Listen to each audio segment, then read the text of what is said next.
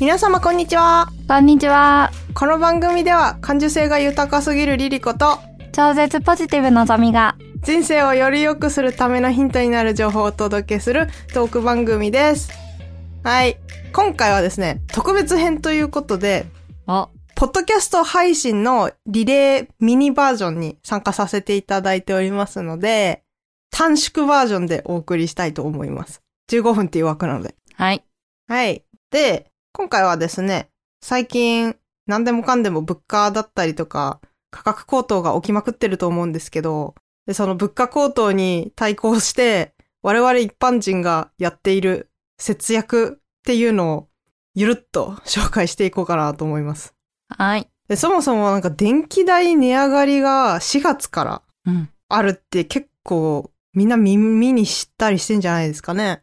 うんうんうんね。で、私自身も値上がりするぜってめっちゃ言われてて、で、あの、私が契約しているね、電気の会社からも封筒届きまして、値上げすっからな、みたいなこと 言われまして、そんなの言わなくていいよ、とか思ったんですけど。 うん。うん。まあ、ちなみに、地域によるんですよね、値上げ率って。うんうん。で、もっと言うと、料金プランの値上げを発表してる電力会社が、全国、全部じゃないんですよね。うん。で、4月から値上げするって言ってるのは、東北電力と東京電力と、北陸電力、関西電力、中国電力、四国電力、沖縄電力の7電力会社。で、北海道電力が6月からなんですよね。うんで、なんとですね、東京電力だけ2回値上げし上がるんですよ。えー、知ってました知らなかった。我々関東圏なので東京電力の傘下じゃないですか。うんうん。だからもう、関東県民だけめっちゃボッコボコに殴られてるみたいな。1回目が4月なんですね、東京電力は。で、2回目が6月からなんですよ。2回やるんです。えー、やだー。うん。そもそも平均のね、値上げ率が2021年の2月だから2年ぐらい前ですね。うん。に比べて1.5倍になってるんですよ。もうすでに。うん。今の時点でね。で、4月からさらに、ギューンってなんか3割ぐらい、まあ会社によるんですけどね、上がるっていう、ね、とんでもない話ですよね。とんでもなうん、まあちょっとあの、今電気の話ばっかりしちゃったんですけど、物価高騰もすごくて、まあ物にもよるし、でもすごい品目上がってるでしょ。2万とかだったかな。で、そういう前提を置いといて、で、じゃあ我々、それに対抗するためにどんな節約をしてるかっていう、拙い例を挙げてみます。い。うん。のぞみさんなんかやって ますいや、節約というか、もともとがなんか、あの、貧しい生活をしてる から、そんな、あんまり、そう、私、電気代とかも2000円台なんだよね、毎月。半端な、ちょっと、え、なんか、あの、一年の中でも、振れ幅って多少あるじゃないですか。うんうん、うん。冬とか。ね、夏とかに上がるとか。うん。年間通して2000円なわけではないですよね。あ、ほぼ2000円。この冬は、うん。 12月だったかながうん。 4000弱まで行って、あ、やっぱ倍ぐらいにはなるのか。そうそうそうそうでも1月2月は3000ちょっとぐらいかな12月はピークだったんですかそうあの12月ちょっとああの、うん大きな風邪をひきまして うんうんうん。あのだいぶ暖房とか使ったからああ、それでね、体調それをでそうどうにかすそうそるうそたうめに。そううんうんうん。それはしょうがない。でもそれで1000円も増えるもんなんですね。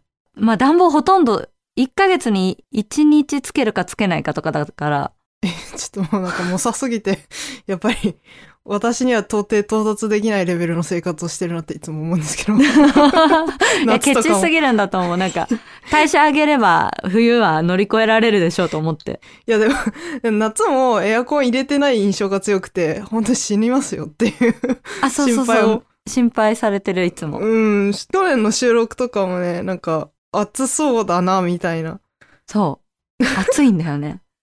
夏とかもでもエアコうんン全然つけなかったな。あ、でも人が来た時とかにつけてたから、でも4000円超えてなかったと思う。去年1年でうん一番高かったの12月だから。やっぱ冬が一番高くなりますよね。うん。そうね、そうね。うん、まあじゃあ年間通してでもいいんですけど、なんか電気代を抑える工夫としては暖房をあんまつけない以外になんかやってますあとは、まあ早寝早起きだから、あー日のあるうちに仕事しちゃうから、あの電気、日当たりいい部屋だかうんうんら、部うん屋の電気つけなくて済むし、うんうんうん。いや、それは、とても healthy ですね。 そうそう。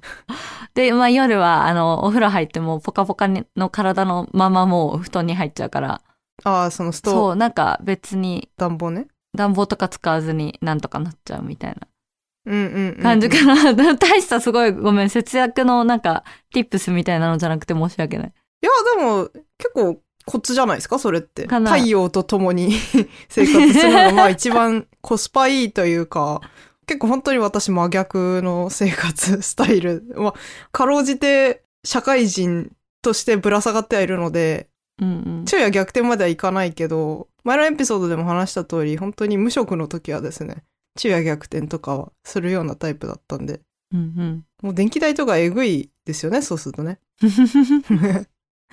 ちなみに私はですね、まあ、電気代に関して言えば、のぞみさんとはもう、対をなすような、ガバガバの使い方してるんで、一番やばい時ね、8500円ぐらいいったね、月で。え高っまあ、のぞみさんのピークでも2倍ですよね。もうえぐいっすよ。 俺みたいになるなですよ。だから、私は加湿機能がついてる電気ヒーターみたいなの使ってて、それがえらい金食い虫だってことに、あんま気づいてなくって、ああ、ヒーター系ね。そう。でも、あー、なんか電気代くっそ高いんだけどって思って、使わないでやってみたんですようん。 12月がやばかったんで、1月にこれ使わないでみようと思って、で、代わりに、やっぱりちょっと足元とかが、まあ冷えちゃうんですけど、エアコンにしたんですよ。本当に寒い時はね。まあそしたらもう2000円ぐらい一気に下がってですね。おお。ああ、あれが飼い猫イムシだったんだって分かったね、もうね。来年の冬から使いませ ん。あとはね、私最近あの、コンセントを挿してる時に、その待機電力が発生してるみたいなのよく言うじゃないですか。うんうん。なので、まあ、抜くのはめんどくさいので、電源タップに挿してて、それのスイッチを切るようにしてます。例えばトースターとかね、うんうんうんレンジと。か、どのぐらい変わるかなっていう程度であると思うんですけど、うんううんん。あとまあ結構私充電したまんま寝ちゃうとかよくあって、うんうん。朝起きた時に、うわーってなって、 ああ、またやってしまったっていうのあるんですけど、なんかね、日ごとのね、電気代見て、時間帯とかでも見られたりするので、うんうん私は使ってるのね。で見たら、夜中別にそんなに消費してなくて、あ、そんなでもないんだとは思ったんですけど、まあでも使わないに越したことはないので、やっぱり、まあ寝るときは刺さないようにしてますけど、充電器はうんうんそう、でも、あと、そう、昼間に日当たりがいいとこ行って、電気つけないようにするっていうのは私もやってて。うんうちもね、日当たりはいいから、まあ、あの、電気つけたくないもそうだけど、単純に日光に浴びたいっていう、その、健康面うんうん。でもそうですね。私一度、あまりにも太陽を下げた生活をして、鬱みたいになってるので、もう結構本当に日光浴はね、意識してるんですよね。うんうん。まあ、最近ちょっと意識薄くなってきたんですけど、やっぱり日当たりがいい部屋を選ぶっていう、そういうところの部分もね、これから一人暮らしする人とかはね、結構大事なポイントだと思いますよね。うんうん。うん。まあ、節約とはちょっと話ずれるかもしれないけど。あとはもう一個はね、あの、私お風呂入るときに、最近ね、ソーラーライト使ってるんですよね。へえ。ぶら下げて天井から。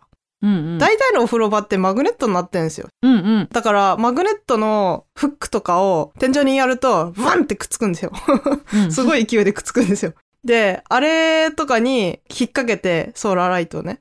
で、明るさ調整して、この暗い感じでお風呂入るっていうのを私は結構ずっとやってて。これはでも、節約っていうか、単純に、お風呂のライトが明るすぎるんですよ、デフォルトが。ああ。だからっていうのはあるんですけど。そう。うんうんうんあの寝る前にだいたいお風呂入る。で、私も湯船浸かるんで、ら。うんうん。うん、そういう時に暗い方が眠くなるじゃないですか。うんうん。雰囲気出るし、みたいな。なんかまあそういうの。で、プラス、結果的に節電にも多少はなってるかなぐらいの感じ。うんうんで、朝起きて晴れてたら、充電チャンスっつって、よく日当たりのいいところに置いて充電してますね。うん。うーん。うん。そのぐらいからなんか節電の話ばっかりになっちゃったけど。うーん、あとは、ガス代もえぐいんすけどね。ガス代ね。うん。お風呂ガスだからな。そう、ガスだから、なんかね、お風呂にね、毎日入っちゃうんですけど、追いだきでえぐいガス代持ってかれてるんですよね。だから、うんうん。ガス代も、まあ毎日風呂入っちゃうから、まあビビったりさだけど、お湯の温度下げて、で、あの、洗い物とかするときに、もう無意識にお湯の方にギュッてひねっちゃうんですけど、うんうん。それを本当に短い一瞬の時は水でどうにかするようにして、ちょっと冷たいけどどうにかそれで我慢するようにとかしてます。わかる。うん。うん。あと、まあ、今年あんまりやんなかったけど、あの、湯たんぽとかね、寝る時に使うとかで、うん結構持続するんで、あれ、あったかさが。もうそういうので寒さをしのごうかなと。もう私もなるべく暖房を使わないようにしようかな。うんうん。まあ、ヨーロッパとかはね、もう日本の価格高騰の日じゃないから、本当に暖房使えないって言いますもんね。そうね。冬も、もう暖房つけられないから、めっちゃ毛布にくるまるとかそういう対策をして、うんご飯を取るか、暖房を取るかっていう、もうそういう世界らしいですから。つら。うん、本当にえぐいんですよね、今ね。だからまあ、みんな、どこの国でも結構こういう煽りは受けてます。まあ、世界的なことが、まあ、ちょっとね、ドンパチ起きちゃってるんで。